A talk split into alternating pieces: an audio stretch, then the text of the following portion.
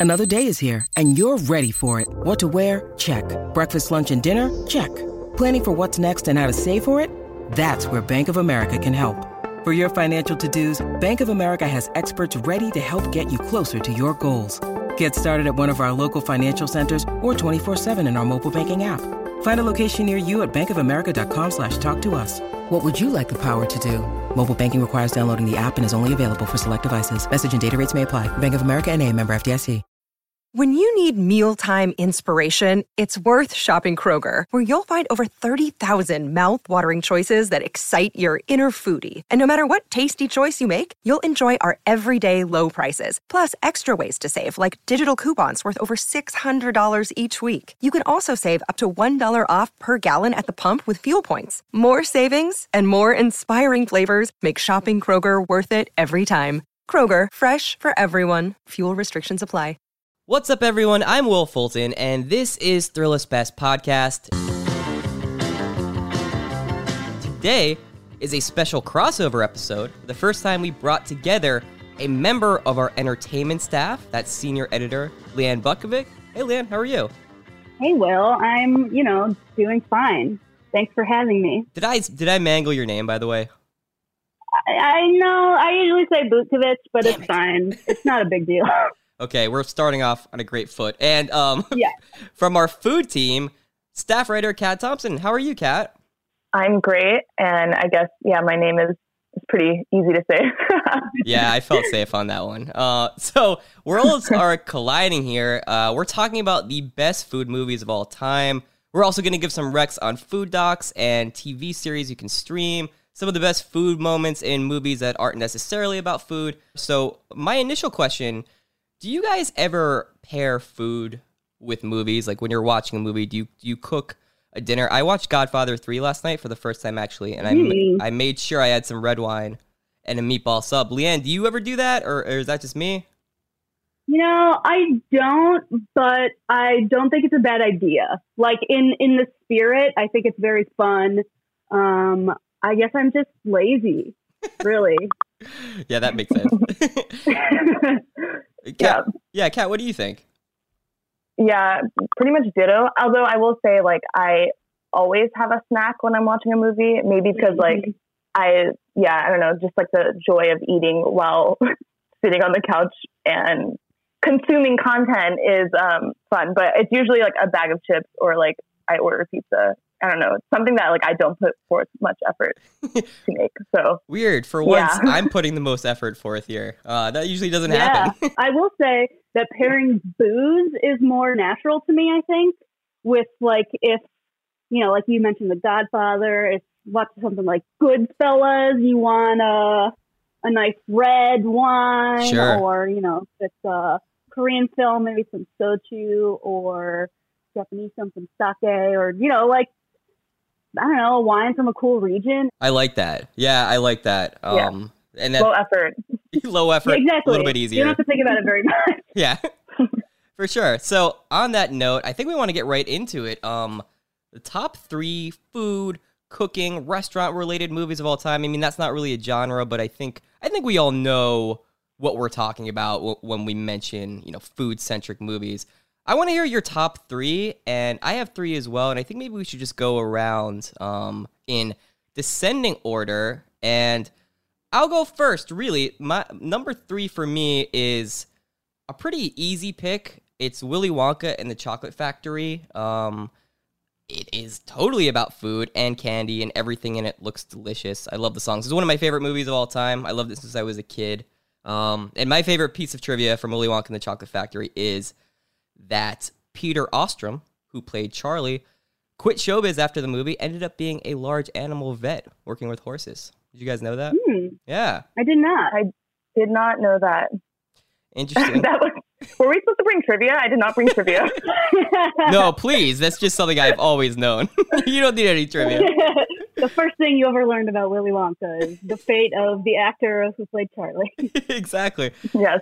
So um, I do, I this I agree though that like Willy Wonka is a is a great and fun food movie. Um, I am curious though. I did kind of want to bring this up: Willy Wonka or Charlie and the Chocolate Factory. You know, the the remake with Johnny Depp. How how do you feel about that in comparison, Will? Well, here's. I'm glad you brought that up because I, I didn't want to take too much time on this, but I'm glad to. Uh, I think that I'm a big Roald Dahl fan. I I've read all of his books. Um, you know, when I was a kid, but I think that the Okay. Tim Burton movie is a lot more faithful to the actual book. But as terms of a film, I really like the original, um, the 1970s Willy Wonka version a lot better. I just think it's it's much more entertaining. It's really hard to beat. Also, Yeah. like the the whole like tunnel sequence when they're in the boat and everything around them is just like they're on a bad acid trip truly freaked me out when I was a kid. And it, like one of the first thing that first things that maybe scarred me. Uh, Oh, which sure. is to say, now I love the movie. It's great. I mean, it is. All of the grandparents in the bed. yeah, yeah, yeah. That's kind of weird. Um, and there's the whole Grandpa Joe is really, you know, the biggest scumbag in the world if you look at all the evidence. Um, well, Leanne, what what do you think? What's your third favorite food centric Well, movie? so I actually have a, a tie Okay. for my third. Um, I have uh, number three is 1994's Eat, Drink, Man, Woman. Uh, it's an Ang Lee film that is set in Taipei. And it's about like this patriarch and his three daughters living life, and he runs like this this big restaurant and just loves cooking for people. Um, and it's lovely and funny and dramatic and all of these great things. Uh, my second, third favorite, I guess, uh, is called Like Water for Chocolate, and it came out in 1992, and it is a uh, Mexican film based on a novel by a woman named Laura Esquivel, um, and it's just like this very surreal telling about um, a woman and her two daughters, and like this crazy like love triangle that kind of happens between um, the youngest daughter who's supposed to be like taking care of the mother like based on tradition isn't allowed to marry but is just like at home cooking and, and doing all of these beautiful like things for other people. But yeah it's it's like the surreal element of it is the thing that like really is exciting for me. I love like magical realism and all of that. So like one of the main characters her name is Tita but she like pries into a cake a wedding cake her sister's wedding cake actually um, and then the next day like when they eat it all of the guests are like sobbing uh, and it makes everybody sick. Um, and she cooks this like beautiful rose sauce um, that makes everybody who eats it like super horny which sends her sister like off on a, a craze and like ends up in a, a brothel at the border. Uh, so yeah uh, movies that make people horny. Good Hungry and horny. What a great combination. Well, Kat. exactly it's married Yeah.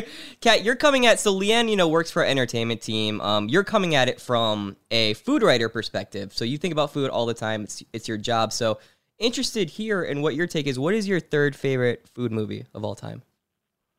yeah, I, I'm honestly was like low key stressed about this because I was like, I don't know as much about movies as both of you.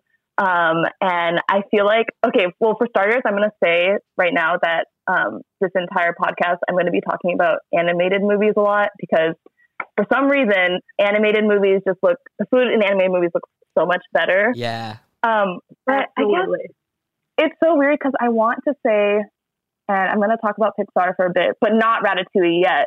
Ooh. I want to say that I like to think about Bug's Life as a Ooh. movie in the sense Okay. of like production of food and like how I don't know. I think about like migrant workers and colonialism and the ways in which like we don't appreciate food or the people who produce food. Um, so it, I don't know if that counts as like a food movie, but I just want to throw it out there that A Bug's Life makes me think about food production, which I think I is an important personally love this interpretation. Yeah, me too. yeah, I'll, I'll get to Ratatouille in a bit, which is like my favorite movie of all time. Right. But um, come back to me in two rounds. I love that. Okay, that's super interesting. Um, so for me, number two is um, The Trip, which I don't know if you guys have seen it. It's Steve Coogan, Rob Brydon, and Oh, yeah. playing um playing Mhm. kind of exaggerated versions of themselves, going through different types of midlife crises while they tour northern England to review a bunch of fancy restaurants and you know do a bunch of Michael Caine impressions on the way, which I won't do mine. We don't need that. And uh, I didn't know until I was kind of looking this up because there are sequels: the trip to Italy, the trip to Spain, and recently, I think last year, the trip to Greece. I didn't know this was actually a series that was recut uh, to be released as a film. I had no idea. I remember seeing the trip like in theaters. I don't even remember why. I was like, "Oh man, I got to go see this movie." Like that's 2010, let's go. Yeah. But I did, and like it's so fun. They just like neg each other the whole time Yeah, it's hilarious. and eating like delicious food. Yeah, I, I actually rewatched um all of them right when quarantine started because you know like you can't travel, you can't really go out to restaurants. So it was the perfect kind of antidote to that. So um you know I've been thinking about it lately, and it's it's it's highly rewatchable. So yeah, Leanne, your number two pick. What are you thinking? Okay, so I'm not going to steal Kat's thunder, and we can wait to talk about this until her her true pick. But my number two is Ratatouille, Yeah, and that's all I'll say about it for now. yeah, I feel like we just need to have a larger Ratatouille conversation, the three of us, because it's just the freaking best movie. it is, it is, it is. Well, yeah, we can we can save that because I have a, you know spoiler alert. I, I kind of I kind of picked that as well. So Kat, uh, your number two pick. Um, interestingly enough, well, maybe this is recency bias because I watched it on Netflix kind of recently, but um, that movie, The Platform, um, Oh. is an interesting food pick movie. More food scarcity. Yeah, I don't know why I'm like, I don't know where my brain is going. Maybe it's like the pandemic. I'm just like really negative or something, but also, again, thinking about food scarcity and um, what are the luxuries that some can afford that others cannot. And then thinking about like that, what was that thing? Uh, panna cotta that they were trying to protect at the end. Well, sorry for. Uh, sorry, spoiler. We're trying to protect panna cotta at the end, but it's like this beautiful panna cotta, like foiled with like uh, cannibalism or etc. Sorry, spoiler alert, everyone. No, a- you can basically get the gist of it if you watch the trailer. But yeah, yeah, well, for people that don't know, because I I think I've seen the trailer for it, but what is just generally the platform about? yeah, it's these people are stuck in this prison, and the prison has like, like hundreds of um, different layers to it, and so there's um, everyone's like trapped in this room in with and on a different floor in the prison, and then each day from the very top, this like platform is filled like filled to the brim with food, and it's like filled with layered cakes and lobster and like just like luxurious items. So each time, like the people at the very top can eat whatever they want, and then eventually by like floor 70 or 80 or whatever, like all the food is gone. So the people on the floor, like 300, are starving and eventually like um, reduce, get reduced to like cannibalism or like they die. I don't know. It's uh, very graphic, but the food does look beautiful when it's not being like completely smashed. Interesting. It's kind of like a vertical Snowpiercer. yeah. Instead of a Yeah. train, it's Yes. like the up and down platform. If, if to Yeah. think about it that way. So you know, lots of foreshadowing here. My number one um is Ratatouille. I'm just you know I'm just gonna say it, and I will let you guys speak to it. But uh, it is also we did a best Pixar movie podcast way way back in the year 2019, and that was actually my pick for my favorite Pixar movie. I love it. It's definitely one of my favorite movies of all time. Leanne, what's your take here?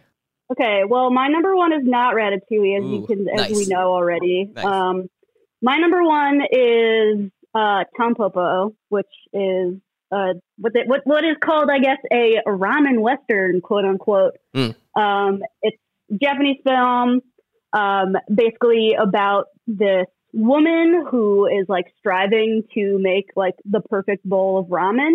Uh, stars a very young Ken Watanabe who like cheers on the woman whose name is Tampopo, which means dandelion, which is very nice. Um, and then like kind of on the side as all of this is as all of that is happening, that's like the central story. There's like this Yakuza guy who's kind of like narrating the thing, but you also are like getting peeks into his life and it's just like about everybody's connection with food. And also it's super horny. Uh, so like on brand, I guess. Uh, there are some very, very famous explicit scenes. Uh, one including this this yakuza guy and the, his like mistress in a hotel room doing all this like weird, dirty stuff with food, like cracking open a raw egg and then like spitting the yolk back and forth into each other's mouths until it like explodes. G- get it? Uh, oh my god, yeah, good lord.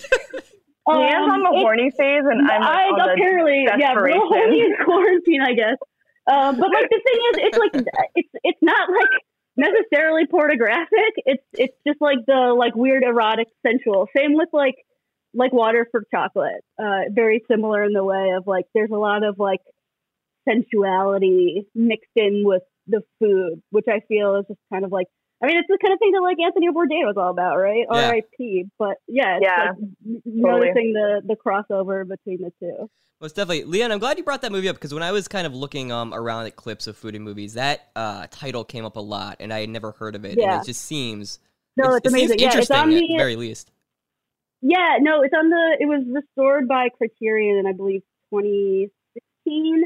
Um, so you can watch it on the Criterion channel. Awesome. So, Kat, your number one pick. Yeah, it's it's ratatouille, same as you will. Yeah. It's just I love like the idea that anyone can cook is like the running theme. It's so Yeah. sweet. Yeah. Also the you know like the scene where the food critic like tastes the ratatouille. It like reminds me. It's like very like Proustian, like Proustian, eat, Proust eating the Madeleine and being transported to like a time in his childhood, and like the food critic eating the ratatouille and you know thinking about his mom. And I just think like like us envisioning the ways, or like we we can all relate to the ways that like the taste of something can like take us to a moment that's like very special or sacred to us. And yeah, that movie like really highlights that, and that's what I love about food. So I love Ratatouille. Yeah. Ten out of ten. It's it's so good. Have you ever heard? uh, I was just kind of thinking about this. Have you ever heard that um the debate that the ratatouille in Ratatouille isn't actually Ratatouille? And I know I said Ratatouille a lot in that sentence, so I'm not sure if that was confusing. but it's actually a variation on a dish called tian. Do you have any any context here, Kat, at all?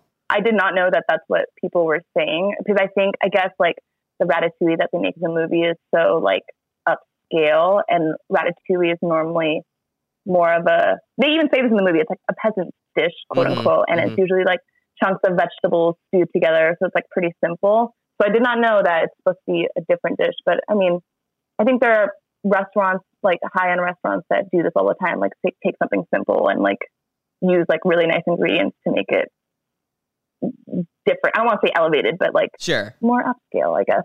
more presentable in that scenario to people who would care about that type Yeah. of thing. Yeah. yeah. Uh, well, those are those are awesome picks, and I kind of want to move it along here because this is great. Um, eh, this is uh, something that really interests me. Not necessarily food movies, but favorite food moments in movies that aren't necessarily about food. And I kind of think about this as like, you know, what what scenes in movies just always make me super hungry. And and the first thing that comes to my mind is in Hook, the uh, the Robin Williams Peter Pan movie.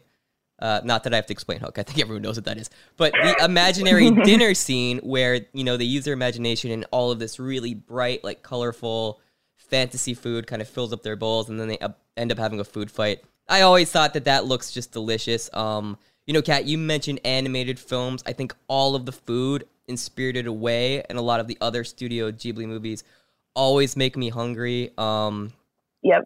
the and one more, um, the noodle scene in Blade Runner when Blade Runner starts at the beginning and Harrison Ford is you know kind of in the rainy, uh, futuristic L.A. He's eating noodles at a little cart. That just always stuck with me, and I've always kind of just tried to replicate that experience when I travel. And um, I don't know, that's something that always stuck with me. That just made me feel Have, have you succeeded? no. The- I think the closest I ever got was um, you know, some of the food markets in Thailand, but um you know, you mentioned Bourdain. I know I was actually really excited because when he was going to build that uh, big food hall in New York City, that was specifically something he referenced in like his uh, like mood board, Oh. like that scene. So I was like, oh my god, this weird reference is actually coming to life. But um, as we know, that never panned out. Yeah, those are some of my moments.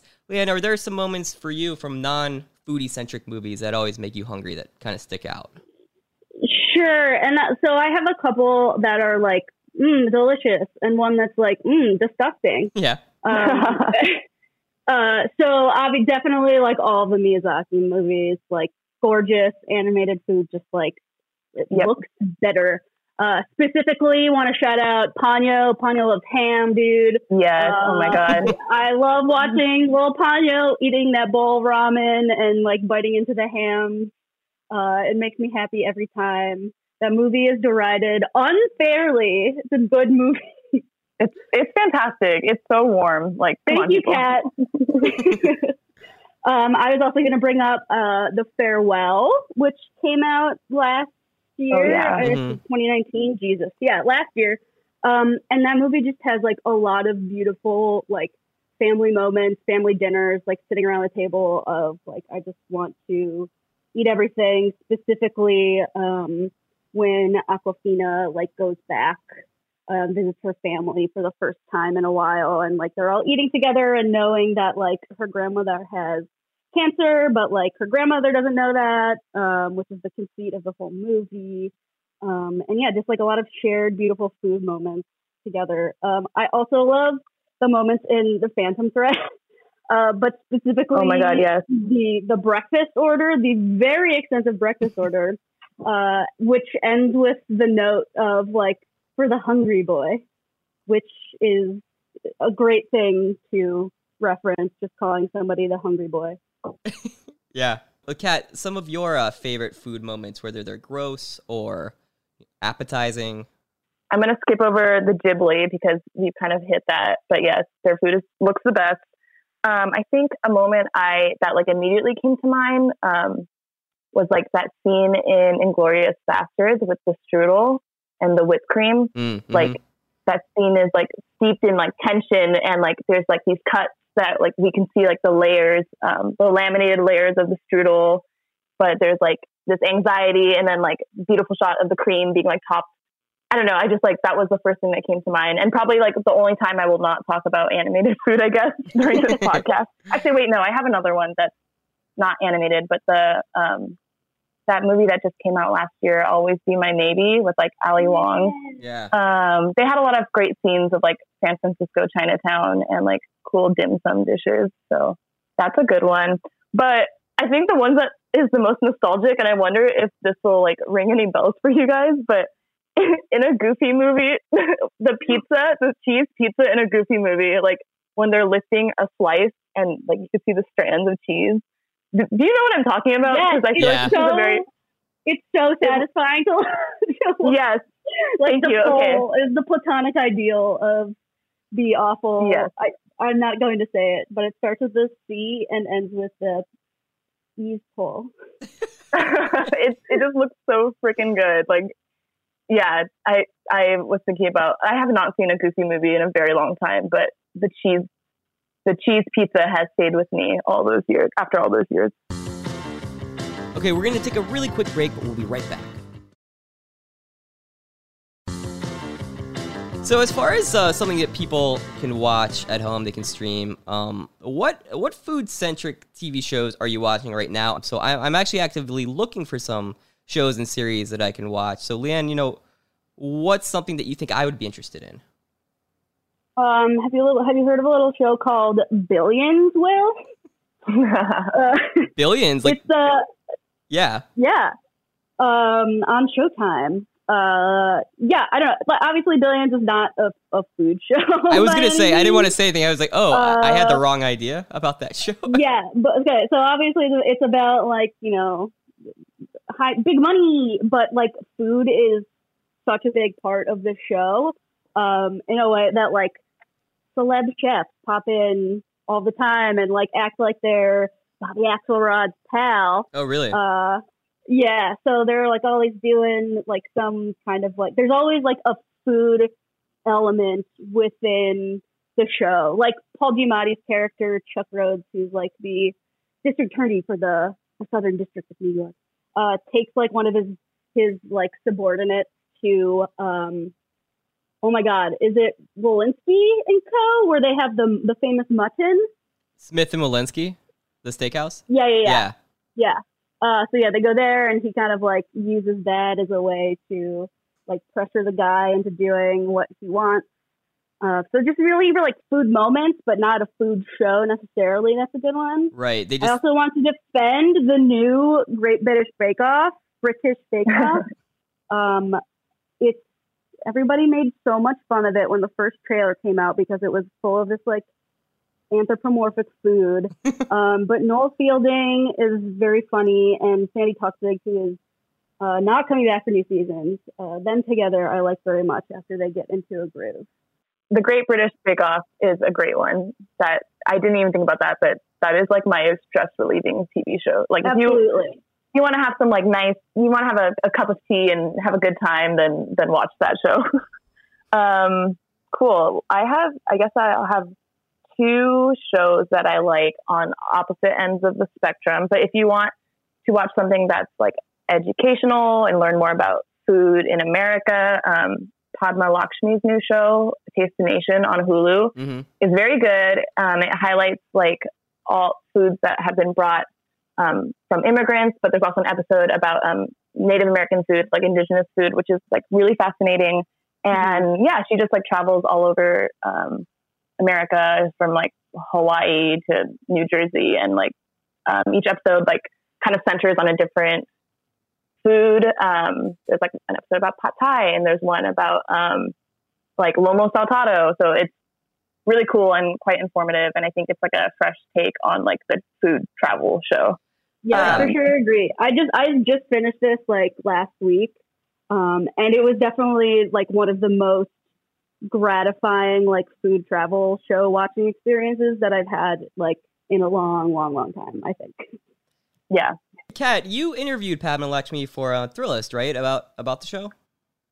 I did, I did, and she was very gracious and super cool. But yeah, like we got to talk about like she, you know, she was saying that she wanted to make this show because she didn't feel like she had seen this show, and I, I, I kind of agree because like everyone who's comparing her show, like everyone talks brings up um, Anthony Bourdain sure. talking about her show, or someone like Jonathan Gold, which is like really cool. They're both like amazing. Um, they they're both such beacon beacons of knowledge about food, but you know, at the end of the day, they're also like both white men who are like entering the food world as like an outsider. So it's kind of cool to see like a woman of color like come in and like she is an immigrant herself and like really talk about the immigrant experience because I felt like in the Thai episode, I felt like I was watching like my own family's story. Like I felt very seen, and I don't think that um, a lot of these like cooking or travel food shows ever have really do that. So like it was powerful for me too because I I was like, yeah, this is what my mom does.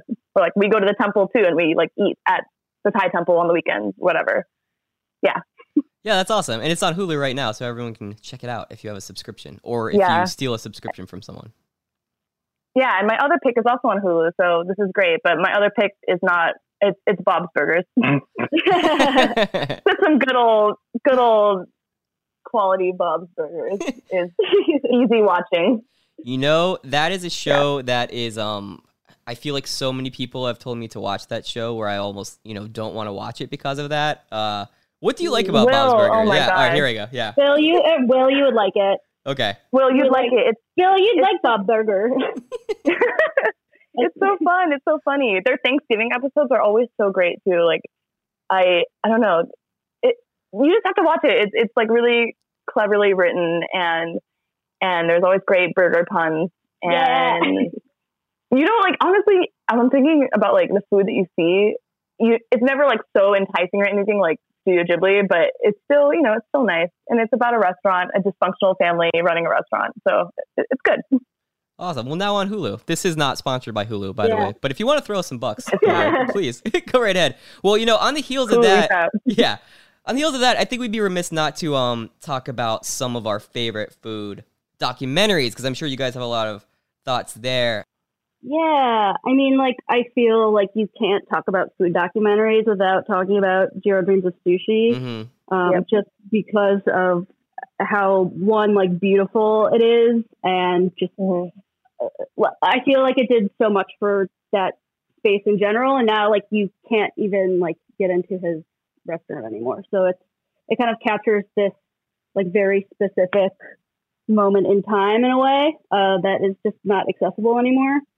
Um, I also think Somm is a is a good doc that it, it basically like walks you through a bunch of uh, people who are preparing for the master sommelier exam and uh, all of the things that they have to go through, all the training uh, to even like get to that place. Mm-hmm. Um, also wine related. Uh, I think sour grapes is really fun. It's essentially about like a wine con man who basically like mixed a bunch of crappy wines to make it taste like very good wine, uh, and then sold it for a ton of money, um, like at auctions and things like that.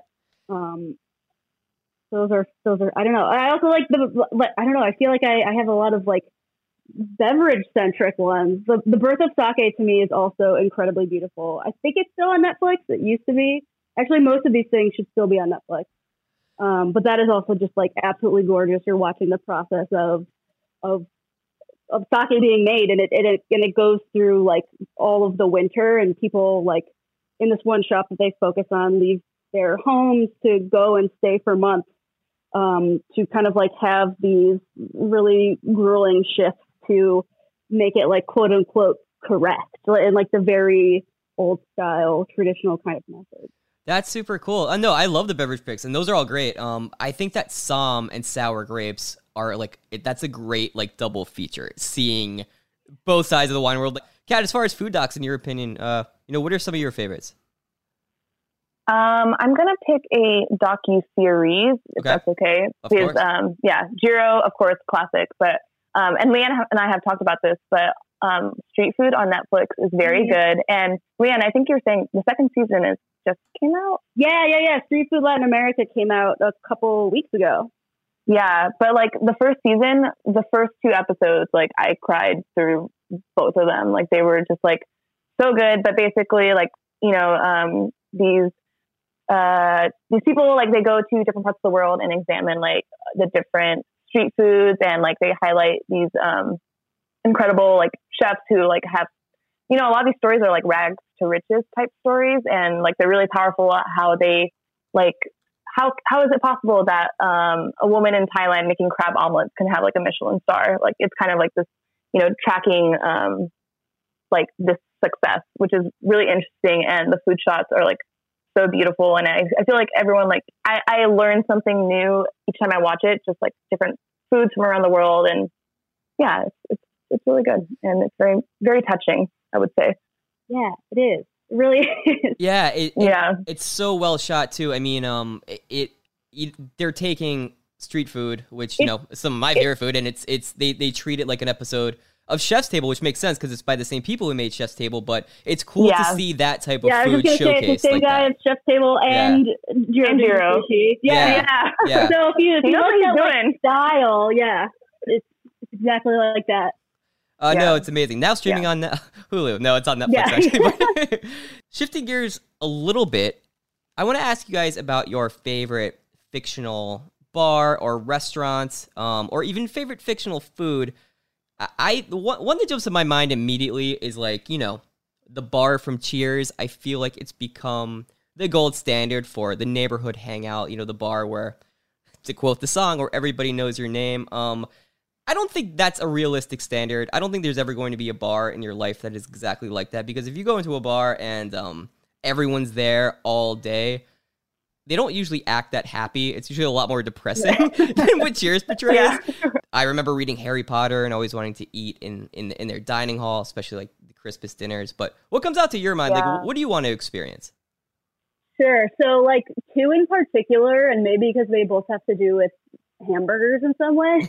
um, but like the Krusty Krab. yes. Oh my god, like Anne, that's on my list. Yes, they got. I've, I've I've wanted to have a crusty burger for my entire life, maybe. Give Um, me a and- Krabby Patty. Yes, Krabby Patty burger. Um, and then also Good Burger. Like something about like Good Burger and the the sauce that goes on it. Like I want to eat at these places. Okay, so I'm gonna skip the Krusty Krab since we talked about it. um, man, I'm gonna talk about Disney more, which I feel like is annoying, but it's happening. I'm just talking about Disney a lot. but but Pizza Planet, like I want to go to freaking Oh, Pizza yeah. Planet yeah, yeah. and like eat pizza and play games and be like a kid. And I don't know, like I drove by like Chuck E. Cheese the other day and they're like, we're doing takeout. And it made me so depressed. but um, Pizza Planet would be a good one. Or um, in Princess and the Frog at the end, Tiana's place. You know, she she has like Right. a restaurant and it's on the river and there's like beautiful string lights and like the beignets in that movie look so like pillowy and good. So that's another one that I was like, that would be cool. But yeah, Harry Potter was also a big thing. I've always thought the three broomsticks and having a butter beer would be cool, which you can do at Universal Studios. So, but don't go there now because we're in the middle of a pandemic. Yeah. right.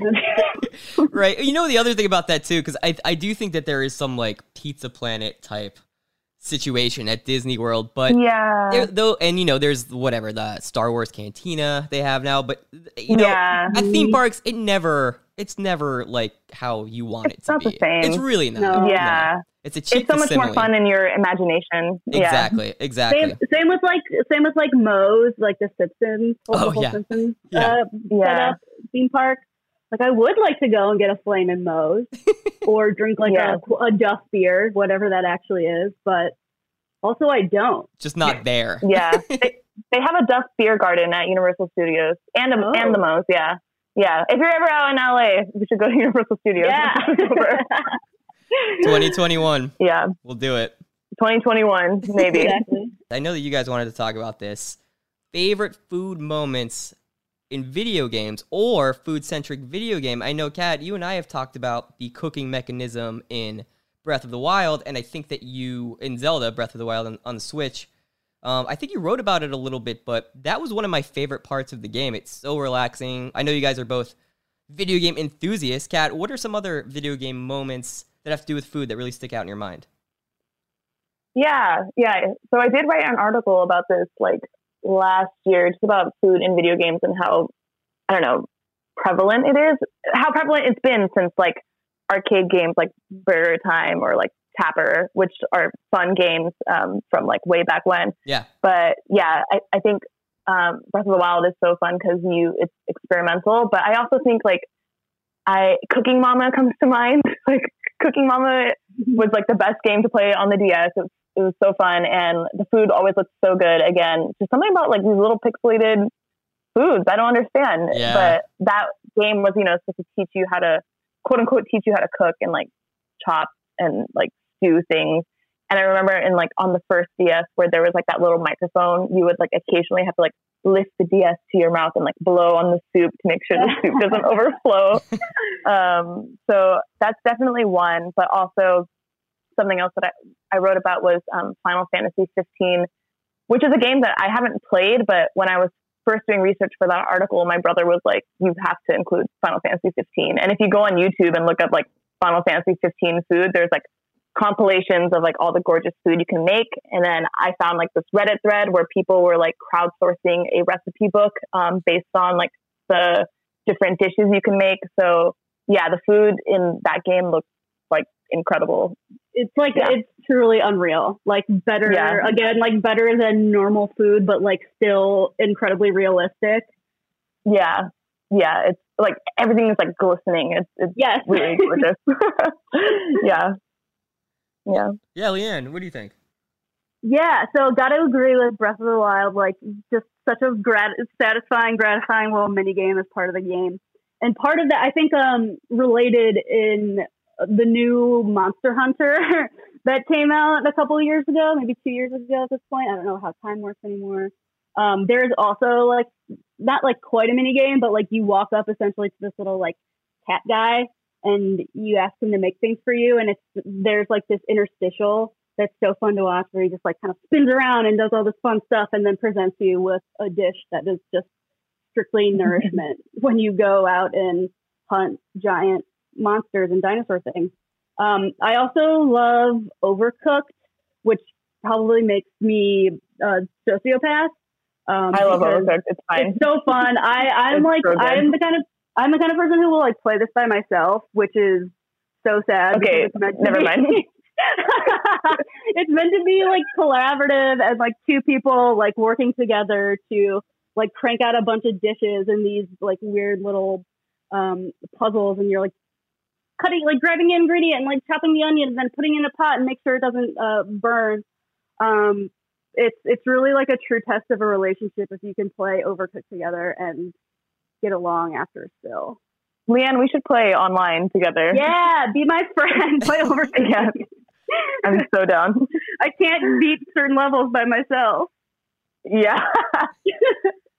I don't know how you play by yourself. It's so hard, but It's it's I I like figured out the way that you can like kind of switch between one character at a time because there's a configuration where you can use the whole controller, uh, on, at least on the PlayStation, to do to move like two characters at the same time.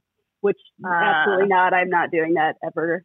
Uh, Sounds so like yeah, if nightmare. anyone wants to play Overcooked out there, hit me up and hit so we can all play together. yes, I might, 100%. I might sit that one out. But I have a no problem. yeah, you guys don't care. Okay, we need to take a very quick break, but we will be right back. So, our one last question. It's a little bit of a hypothetical here. So, you're hosting a dinner party, right? Uh, this is after COVID, so it's safe to invite anyone. You can invite one person, living or dead, one Hollywood movie star, celebrity. Who are you inviting, Leanne? well, I'm gonna have a little three top. I think. Okay. Because I'm I'm asking my fellow like chaotic goods to join me in this dinner.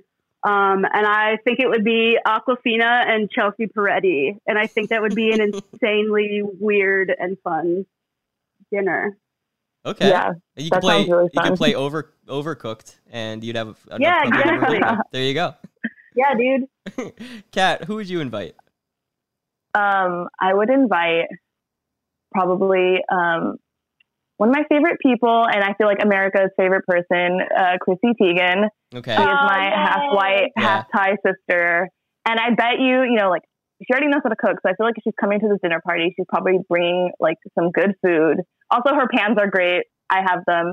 and I feel like um, she would probably bring her mom along because I feel like she and her mom go everywhere together. And I love her mom. And her mom would probably bring some good food too. So my pick is Chrissy Teigen plus potentially Chrissy Teigen's mom, Pepper. Those are very good answers. Um, I guess I would. I would choose uh, Peter Ostrum, Charlie Bucket, because I have Hmm. a lot of questions about horses that I feel like he could answer. So I feel like, well, I have to say, uh, there's a ton of picks laid out here that I haven't seen, that I haven't experienced, that um I want to, both gross and appetizing, and weirdly horny. This episode got, but um, it was a blast. Thank you guys so much for coming, Leanne. If people want to um log on, maybe play Overcooked with you, uh, look up your stuff. Where can they find you online? Well, do you want me to drop my Switch code in here or no? I don't know. I probably wouldn't do that. Uh, no, I guess I'm on Twitter at L E A N B U T K. If if you're so inclined. Cool. And yeah, Kat, what about you? Where can people read your articles and find you online? Um, you can also find me on Twitter. It's Kat Thompson with a K and then two N's at the end of Thompson. Yeah. Uh, I will be there. DM me for my switch code. yeah. There you go. Uh, all right, guys. Yeah, this was so fun. Um, I'm hungry. I'm gonna go eat. I still have half of that meatball sub. I ate half during the Godfather Part Three, but um, I saved half Nice. for right now. So I'm gonna go do that. Uh, yeah, cool. Thank you so much for coming on. Thanks, Yay. Will. Thanks, Will. All right. Bye bye. Woo!